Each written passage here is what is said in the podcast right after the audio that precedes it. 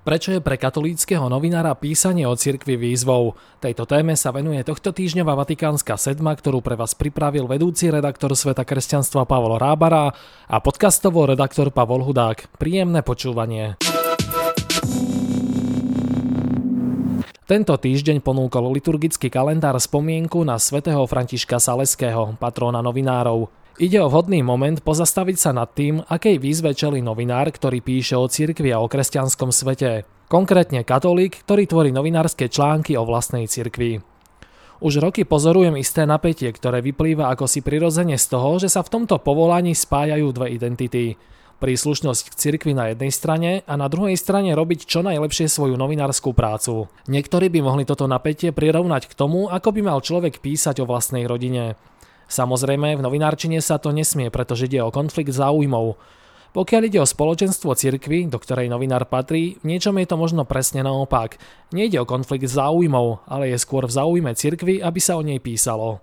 Výzva pre novinára katolíka spočíva v tom, že nechce písať o cirkvi tak, ako to robia tí, ktorí do nej nepatria, hoci to automaticky neznamená, že to vždy robia zle alebo horšie. Avšak na druhej strane nechce katolícky novinár ani poľaviť vo svojej snahe hľadať pravdu a opisovať skutočnú realitu. Že sa tu naozaj bavíme o akomsi v úvodzovkách napätí pre veriaceho novinára, dokazuje aj odkaz 80-ročného vatikanistu Luigiho a Katoliho. Pápež František tento týždeň prijal 150 akreditovaných novinárov vo Vatikáne a v príhovore spomínal práve Akatoliho slova. Citujem, keď hovoril o svojej práci vatikanistu, opísal ju ako prácu, ktorá je rýchla až nemilosrdná, dvojnásobne nepríjemná, keď sa zameriava na takú vysokú tému, ako je cirkev, ktorú komerčné médiá nevyhnutne dostávajú na úroveň trhu. Toľko z citácie.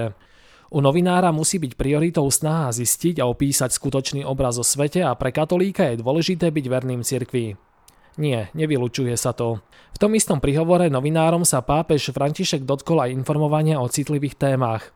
Povedal, chcel by som ešte dodať, jemnosť, delikatesa, s akou často hovoríte o škandáloch cirkvi, bolo ich niekoľko a mnohokrát som u vás videl veľkú jemnosť, úctu, takmer hovorím, zahanbené mlčanie. Ďakujem vám za tento postoj. Toľko zo slov pápeža Františka. Presne s touto delikátnosťou, jemnosťou chceme aj my vo svete kresťanstva naplňať poslanie byť poctivými novinármi a zároveň vernými členmi nášho cirkevného spoločenstva. Ak sa stotožňujete s touto našou víziou a túžbou, sme v tomto dobrodružstve spolu. Ak sa vám dá, môžete nás aj podporiť, či už finančne alebo modlitbou. Poďme spolu do toho. Vypočujte si aj ďalšie udalosti v skratke. Prezidentka Zuzana Čaputová prijala zástupcov cirkvy a náboženských spoločností. Spomínali aj marginalizované skupiny, pomoc Ukrajine či rôzne činnosti a služby.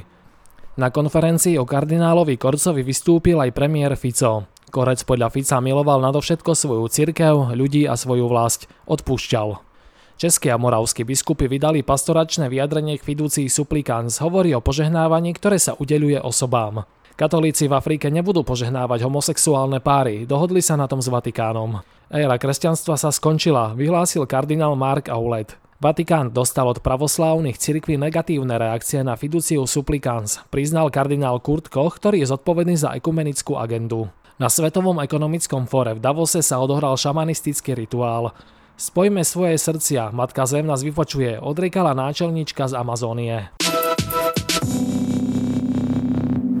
Talianský novinár Andrá Galiarducci vždy na sviatok svätého Františka Saleského napíše na svoj osobný blog text, ktorý adresuje komunite žurnalistov.